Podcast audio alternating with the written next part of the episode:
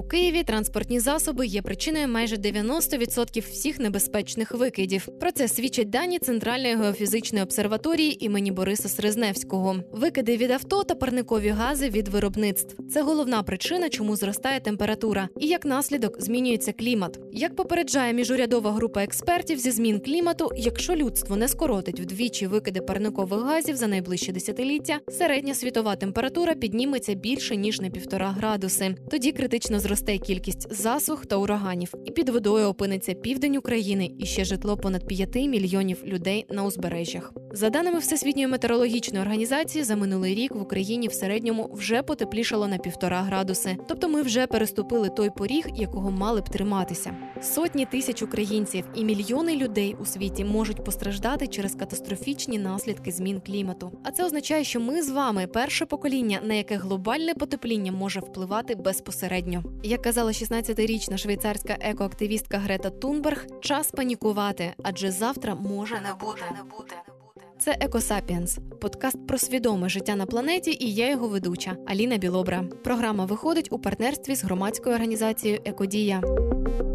Сьогодні розкажу про електромобілі та те, як вони можуть змінити світ.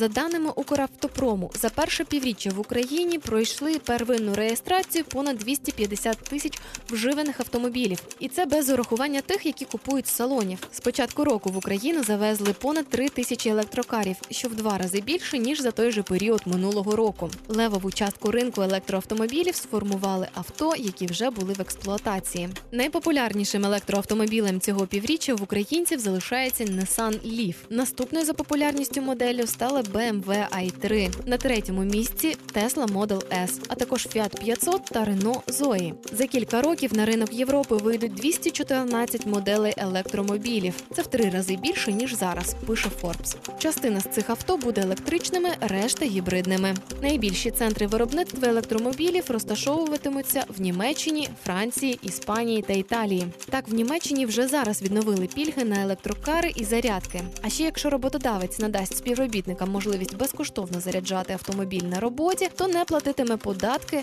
наступні 10 років. В Азії країни також стимулюють використання автомобілів. За даними Міністерства громадської безпеки Китаю, на кінець червня Україні налічується 34 мільйони електричних транспортних засобів. Це в 10 тисяч разів більше ніж в Україні. І продажі таких автомобілів в Китаї тільки за цей рік зросли майже вдвічі. Індія вже зменшила податковий тиск на власників електромобілів і побутових зарядних пристроїв в 2-3 рази. Тепер вони платитимуть 5%. А Верховна Рада України ще на 4 роки звільнила українців від сплати ПДВ та акцизу за електромобілі, які будуть возитися в країну. Такі преференції повинні діяти ще 3 роки до 2022-го. Про те, чим живуть електроавтомобілісти, я вирішила поговорити з головою клубу Електроавтосам Вадимом Медведєвим та головою клубу Електрокарс Клуб Володимиром Романцовим. Тільки вчора закінчився їх пробіг Чернігівською, Сумською та Київською областями. Вони виїхали з Києва до Новгород-Сіверського через Шостку, Батурин та Кролевець. Найцікавіше те, що серед авто, які брали участь у забігу, були звичайні автівки, які Вадим і його колеги-інженери переобладнали в електромобілі. Машини були різні, вони були як е, серійні електрокари, які народилися електрокарами, так і перероблені. Ті, які були в попередньому житті бензиновими, а зараз їм надали нове дихання, нове життя, зарядили її батарейкою, зарядкою, і вони стали електрокарами. Тобто в них прибрали один двигун, чи е, зробили з них гібриди умовно? Ні, з них прибрали двигун і зробили чистими електрокарами. Автомобілів було усього приймали участь е, вісім електромобілів, з них е, чотири пройшли повністю всю дистанцію, деякі просто підключалися на різних відрізках путі. Ще ми спілкувалися з місцевою владою в місті Батурині, Батурині в місті Кролевець. та Кролевець е, прохали їх установити побільше зарядних станцій для електрокарів. В Кролиці на даний момент е, не було жодної е, зарядної станції, але відділ культури та туризму дуже легко знайшов для нас е, точку підключення. Той клуб, клуб, який я очолюю, це в своїй більшості це користувачі. А а той клуб, який Вадим очолює, е, ну, його це більше інженери. І інженерам тільки дайте е, в Точку общем-то, роз- доступу. Да, точку доступу, от контакти, а далі ми самі вже розберемось, Мгм. як е, заряджати. В них був технічний вивід е, для сцени, який досить потужний. Тому завдяки клубу електроавтосам ми з легкістю підключилися і зарядилися всі. Мгм. Неочікувано знайшли дуже потужну точку підключення. А скільки вам знадобилося часу? Кожного разу знадоблялося часу, аби підзарядити автомобіль і продовжити рух. Вадим Ну, докладно от склав маршрут. Е, Ну, елект- електромобілі вообще вони требують е, дуже такої чіткої е, послідовності дій, планування маршрута. Тому ми все розрахували. Підзаряджалися десь годину-дві години. Макс, ну, більше ми ніколи не підзаряджалися, мабуть, там вночі тільки оставляли ще на зарядку. Скажіть, будь ласка, як реагували місцеві, коли дізнавалися, що ви їдете автопробігом на електромобілях? Думаю, для них це було, мабуть, незвично, чи ні? Е, Люди трохи вже звикли, тому що наша мережа в цих двох областях е, вона вже існує понад два роки. Тому люди трошки звикли до того, що приїжджають електрокари, заряджаються електрокари. Вони вже більше цікавляться тим, що таке електрокари, як вони впливають на оточуюче середовище, на людей, на інфраструктуру і так далі. Тому це не 15-й рік, коли в Києві на світлофорі зупиняються і питають, а як їде, а скільки, а як далеко, і так далі, а скільки заряджається. Люди вже більш обізнані. Я вважаю, що ну, те, що ми робимо, надає вже якісь результати. Ну, вже питання такі тільки е, скільки коштує, де придбати і так далі, де обслуговувати. Тобто вже люди не інтересуються, а що це взагалі, взагалі, як воно то їде. Угу. А скажіть, будь ласка, тепер е, щодо обслуговування, чи є в нас окремі СТО, які обслуговують е, електромобілі, чи ви користуєтеся звичайними СТО, якщо потрібно щось полагодити в автомобілі? До кого звертаєтеся, і чи вистачає вам зарядок навіть по Києву? Ну, СТО с- не так ж багато. Е, Кількість електромобілів настільки бурхливо зростає, що СТО не поспівають за ними. Но СТО то теж вони, е, теж їх кількість значно збільшується, ну поки що маловато їх. Но е, в основному електрокари е, можна обслуговувати на звичайні СТО, колеса, ходова, салон це в принципі однаково. Тільки специфічні проблеми можуть там виноситися на спеціальне СТО. А по зарядках е, вистачає зарядок? Зарядки, я б сказав, що хорошого не буде вистачати ніколи. Зарядка для електрокара це ну, от, е, той критерій, який нам надає йому можливість бути автономним, пересуватися і так далі. Тому скільки б їх не було, е, їх буде завжди мало. Тому що я хотів би заряджатися е, в будь-якій точці України, от де я зупинився, незважаючи на те, це на 10 хвилин чи на півгодини, чи на, чи на ніч, е, я мав можливість зарядитися. Ну, це як мінімум, це розетка виведена на вулицю. Саме це було б дуже дуже ефективне рішення і дешеве рішення. Досить дешеве рішення для того, щоб його можна було швидко інсталювати. От у вас навіть. Бачите, дві розетки ну, радянського зразка, але ж тим паче вони є. Так є в багатьох е, точках. Якщо люди не будуть е, переживати за те, що їм спалять розетку, або Ну, просто якісь там, а ви мене викачаєте всю електроенергію, там дуже багато. Ці міфи ми зустрічаємо періодично по дорозі, там в спілкуванні з людьми. То все буде добре, в принципі. Е, Мережі е, розвиваються, але не так швидко, як хотілося б. Ну, це як у кімнаті. Завжди не вистачає розеток. Де би вони не стояли, завжди от хочеться от здесь телефончик собі включити. Так і по Києву зарядки, і по Україні. Скажіть, будь ласка, по стереотипах, раз ми вже їх зачепили, з якими стереотипами вам ще довелося стикатися? От за Ну, весь час? Найчастіше, напевно, я стикаюся з тим, що батарейку через три роки треба буде викидати. Це не, неправда. Не треба її викидати. Вона гарантовано проїздить е, десь е, років приблизно 8-10 навіть. І вона перестане вас задовільняти як тягова батарея. Але вона буде дуже цікава як е, джерело накопичення енергії, наприклад.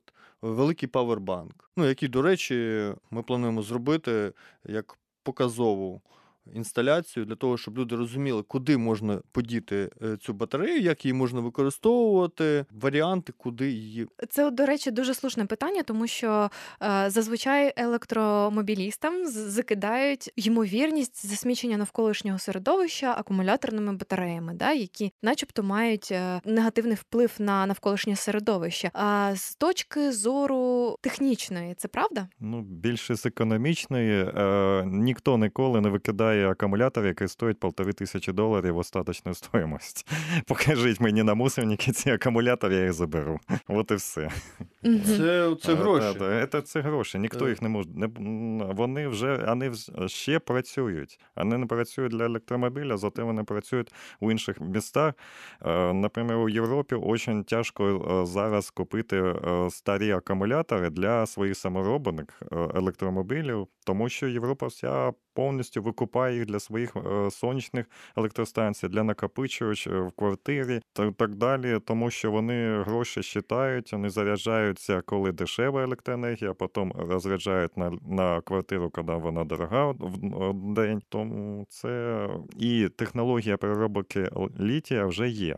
Вона просто ще її не використовують, тому що ніхто не віддає свої літієві акумулятори. Угу. Це як свинцовий акумулятор, якось в 60-ті роки не було воз- е, ніяких можливостей здати кудись е, десь е, акумулятори свинцові. А зараз на кожному кроці можна їх здати. Вас задоволенням їх куплять. Да. Мгм. Так само літ. Скажіть, а окей, з цим ми розібралися, з батарейками ми розібралися. Тоді наступне питання. Наступне питання стосується того, що у людей є стереотип, начебто далеко не можна проїхати. Скільки кілометрів загалом тривав ваш маршрут, і скільки зараз ви проїжджали? І чи доводилося вам, наприклад, їздити на електромобілях в Європу, робити якісь дуже великі подорожі? Ну, в нас е, був пробіг 750 кілометрів. Сам саморобний е, електромобіль Porsche був саме такий. Е, у нього було маловато акумуляторів. Він проїжджав близько 100 кілометрів. Інші електромобілі у нас 120, а деякі 300. 300 кілометрів. Ну це теж саморобні електромобілі. Заряджені. скажімо. Заряджені, ми так говоримо. Так виробники електрокарів е, збільшують ємкість акумуляторів, і зараз зараз е, десь е, ну менше, ніж 200 кілометрів е, вже не, не цікаво купувати такий електрокар. А от Володимир Довгі вже їздив. подорожі, звичайно, були, але це, це різні були подорожі. Е, В 2014 році е, були подорожі на ліфі е, Київ, е, Київ Рівне. Е, І це на той час е, мені здавалось дуже довга подорож, тому що 300 кілометрів е, відсутність зарядних станцій була одна в Житомирі, стояла на око, і це все. Ну тому якби і під рівнем стояла.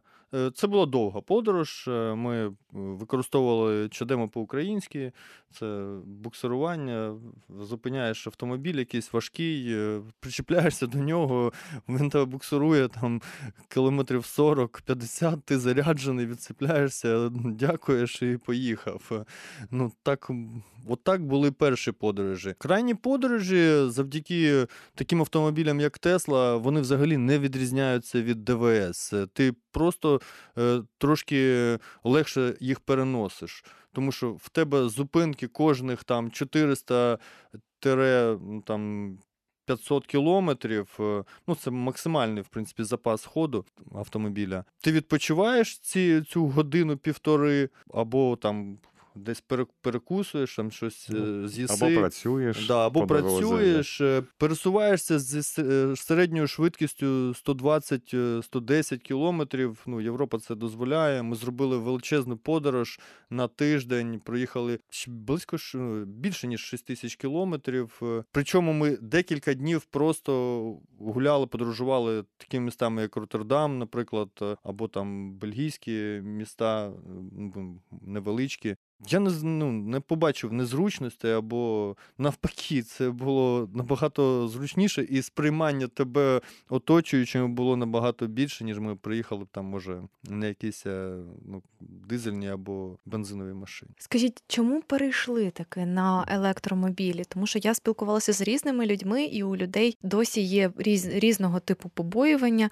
Наприклад, говорять, що взимку ці електромобілі дуже швидко розряджаються через низькі температури. Це черговий стереотип, чи це Так, дійсно це так? черговий стереотип. Більшість електромобілів, я ну, приведу приклад Тесли той самої, тому що я вважаю його ну, флагманом електромобільної індустрії. Вона підтримує температуру батареї на постійних там якійсь е, нормальній температурі. При цій температурі батарея віддає свою потужність е, найбільш ефективно, скажімо Ну, так. По, З Тому- технічного зору раніше електрокари е, дійсно не мали підігрів акумуляторів. Це була е, дійсно проблема. Зараз виробники виправили цю помилку. Тому стереотип зостався ще з тих з 14 з 15 років. Я взагалі цікавлюсь електромобілями, навіть, з 2008 року. Мені дуже це подобається. І моя сім'я, наприклад, ніколи вже не пересяде на бензиновий, на бензиновий їх укачує. Ага, та, А тобто електро- при, при електро не на укачує. електро... електромобіль Запаху немає, зап- розумієте? нема запаху, а він е, більш плавніше їде. Такий маневр мене зрозуміють, е, як е, розворот на трасі, коли то треба на перше, ну на бензиновій машині коптить на першій скорості, побі- побістріє розігнатися. А електрокар дуже попроще це робить. А ви як ви вирішили користуватися, перейти, пересісти? Як Е, я вирішив, Володимире, да. я ну, дуже поважаю швидку їзду.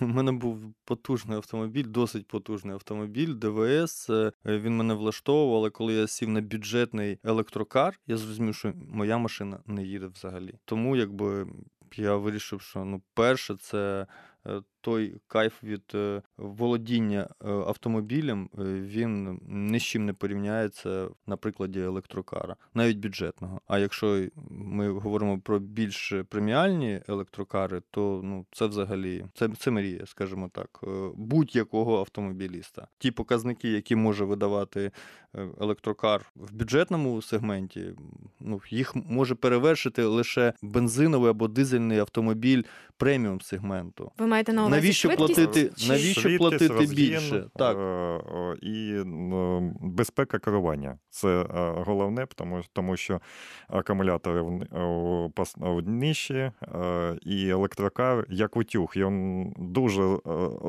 Дуже пос- класно керується. керується, Да. його можна перекинути його, і він входить у всі повороти, і він легко розганяється. Не треба переключати швидкості, не треба ждати е, відгук від е, педалі газу. Коли натиснули, скільки ви натиснули, стільки він і дає тяги. І взимку на льду він може давати мінімальну тягу. Ви можете виїхати з будь-якої ями лідяної, все без, без там підгазовування. Там, і Ну, туди. так. Або заїхати на якусь бровку, ну просто легко. Дуже Там, повільно заїхати красиво на бровку. Водії з, мінімальним, залізти з на бровку, мінімальним да. стажем можуть е, дуже впевнено себе вести на дорозі. Я можу сказати, чому люди переходять, з яких е, е, міркувань, на прикладі клубу, який я очолюю. Наприклад, частина людей. Це економія. Це економія, тому що нема обслуговування, воно дуже дешеве, дуже мінімальне, е, дуже великий період часу, про який, е, за який його треба проводити, і так далі. Ну, це зарядка, звичайно, від битової, ну, побутової мережі. Це ну, дуже невеликі кошти. Ну, відносно, звичайно. Друга категорія це динаміка і швидкість, в яку я входжу, наприклад. Е, Для мене це от, ось, ось це для мене критерій, за який я готовий бути з цим сегментом. І третя категорія їм байдуже на економію, їм байдуже на динаміку, для них важлива екологія. Вони вважають, що навіть така невеличка, невеличкий внесок їх особистий е, в збереження екології, в ту роботу, яка ведеться по зменшенню викидів е, в навколишнє середовище, це дуже важливо. Якщо ви, наприклад, живете у квартирі і власної виведеної назовні розетки не маєте, дізнатися, де зарядити авто можна в інтернеті або встановити спеціальний додаток у телефоні. Один з таких сервісів PlugShare. Там зарядні станції у різних містах України помічені на мапі, і до них можна прокласти маршрут. Коли ми заряджаємо авто, електроенергію постачає ТЕС, АЕС чи гідроелектростанції. Таке живлення можна було б частково замінити на живлення від відновлювальних джерел енергії, сонячних батарей або вітряків. Це Екосапіенс, подкаст про свідоме життя на планеті, і я його ведуча Аліна Білобра. Саме проблеми з зарядкою стали причиною, чому киянин Сергій вирішив не купувати електромобіль. Я зустріла Сергія біля станції сортування Україна без сміття. Помітила його авто і вирішила розпитати, чому він вирішив пересісти на гібрид. Е, Взагалі я поняття не мав про гібридні авто ну, приблизно десь до кінця 17-го року, але ну, в кінці 17-го мені повезло а, в відрядження поїхати у США, там, де в нас був прокатний гібридний авто, саме от саме от такий. Я просто закохався в цю машину. Тобто, навіть не в тому плані, що це там найкращий автомобіль в усіх там планах. Я просто зрозумів, що там в плані ціна якість це одне з найкращих авто. Тут дуже приємний розхід. Вона ну е- екологічна в якомусь плані. Ну, мабуть, не в такому, як е, електро, але. Електро я не в ну, в принципі не розглядав, тому що з електро є інші там недоліки. Ну, наприклад, що треба постійно заряджати і як потрібно мати для цього певні місця, потрібно більш планувати свою логістику при там подорожах. Е, З гібридом таких проблем немає взагалі, тому що він заряджається повністю сам на ходу. Сергій має гібрид вже понад один рік. До того він їздив на авто на бензині і газі. Коли дізнався, що на електриці дешевше, вирішив купити нове авто. Ну тут е, рекуперативне гальмування. Тобто, якщо ви їдете і просто там, допустимо, скидаєте педаль газу, машина на ходу сама буде під- підзаряджатися. Ви їдете з е, горки, машина буде заряджатися. Ну, працює звичайний двигун внутрішнього згорання, машина теж потрошку заряджається. Ось. І це таким чином дає можливість економити. Ну, якщо, допустимо, є такі самі авто з звичайними бензиновими двигунами, вони приблизно мають розхід ну, літрів 12-13 на сотню, якщо я не помиляюсь. Тут в мене вище 5,5 ще ну, не піднімався, в принципі. Тобто воно дуже приємно і в плані ну, грошей, і в плані екології теж. Сьогодні на вулицях кожного обласного центру та більш-менш великого міста України можна часто зустріти патрульну поліцію. Вона пересувається на так званих гібридних автомобілях. Їх купили на кіотські гроші. Гроші, які Україна отримала від продажу Японії та Іспанії недовикористаних квот на викиди парникових газів у рамках кіотського протоколу. Договір підписали ще 10 років тому. Тоді Україна отримала 470 мільйонів євро. Єдина умова використання цих коштів створення проєктів, які забезпечують скорочення викидів парникових газів та мають соціальний ефект. На ці кошти раніше купили понад півтори тисячі автомобілів Toyota Prius та понад 700 автомобілів марки Mitsubishi Outlander з гібридною силовою для Нацполіції. У травні цього року міністр екології Остап Семерак розповів, що на кіотські гроші Державна екологічна інспекція України придбала 40 гібридів марки Toyota з бензиновим та електричним двигунами. Про ці двигуни розповів детальніше Сергій. Е, По-перше, да, тут два двигуни. Тут є звичайний двохлітровий е, бензиновий двигун і є електродвигун. Е, Вони працюють як одночасно, фактично. Ну, можливий режим, коли працює лише е, бензиновий двигун, можливий режим, коли працює е, лише електродвигун, і вони часто працюють ну, обидва одночасно е, для того, щоб дати більшу потужність, якщо потрібно. Е, тут немає такого плану, що ви там стартуєте тільки на електро, а потім вмикається двигун внутрішнього згорання, і ви їдете на ньому. Е, Тобто, все залежить від того, наскільки. е, Ну, наскільки сильно ви тиснете педаль газу і наскільки сильно зараз заряджена батарея. Тобто, якщо у вас е, ну, хороший випадок, це там батарея повністю заряджена, чи там більше середнього, коли вона може віддати нормальну потужність. Припустимо, якщо ви не їдете педаль в пол, то ви можете потихеньку розганятися досить ну, тільки на електродвигуні. Так само, якщо ви, допустимо, набрали вже пристойну там швидкість, навіть 100-120, ви трошки відпустите педаль газу, машина побачить, ну, помітить, що зараз така потужність не потрібна, вона просто вимкне бензиновий двигун, буде продовжувати підтримувати швидкість на електродвигуні. Одне з джерел економії зниження споживаної енергії. Гібридні технології дозволяють повертати енергію, яка в звичайних умовах втрачається назавжди. Очільники клубів електромобілістів Вадим Медведєв та Володимир Романцов говорять, що гібриди це проміжний етап для тих, хто все ще має побоювання та стереотипи. Так люди зможуть відчути переваги електрокарів. Гібриди це переходна те- технологія для тих людей, які бояться пересісти на електромобіль, і от так е, сталося. А в нашому клубі, наприклад, один або два електрогібрида е, зробили люди. І то вони потім взяли і перейшли на чисту електроенергію. Коли йде розговор про те, що давайте ну, генератор бензиновий поставимо, щоб далі, а йому зразу відповідають: давай ти не генератор, а на ці е, гроші просто купиш більше акумуляторів і будеш проїжджати ту же відстань. Тому це е, гібриди, це все-таки це вже важкий момент е, з технічного зору, тому що появляються проблеми, остаються проблеми ДВС і додаються проблеми електрики. Я от так говорю. У вас дві, дві проблеми в одному електромобілі, в одному автомобілі. Це дуже багато. Так, як на мене, це краще, ніж е, дизель і бензин.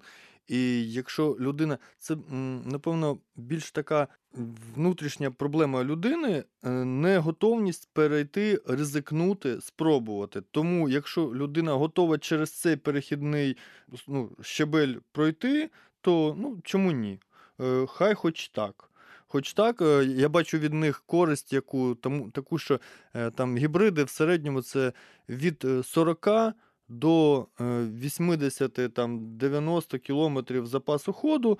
Ну і от в місті, саме в пробках, в якихось таких тянучках, вони можуть це використовувати. А ті гібриди, які їдуть там. Понад 80, ну новий вольт, наприклад, він їде там до 120 кілометрів на одному заряді. Е, Він може весь день кататися тільки на електриці. Ну, тому я, я бачу в ньому плюси. Ну, невеличкі, але ж все ж вони є. Електромобілі безшумні. Спершу люди сприймають це за перевагу, але якщо звернути увагу на техніку безпеки, то дедалі більше електромобілів мають приховану загрозу для пішоходів і велосипедистів, особливо якщо останні одягають навушники. З 1 липня всі нові електричні та гібридні моделі, схвалені в Європі, повинні створювати шум при русі на швидкості 20 км на годину і менше. Існуючі ж електричні транспортні засоби поступово потрібно оснастити звуковими пристроями. Вадим Медведєв та Володимир Романцов говорять, залюбки поставили б собі рингтони. Це дуже добре.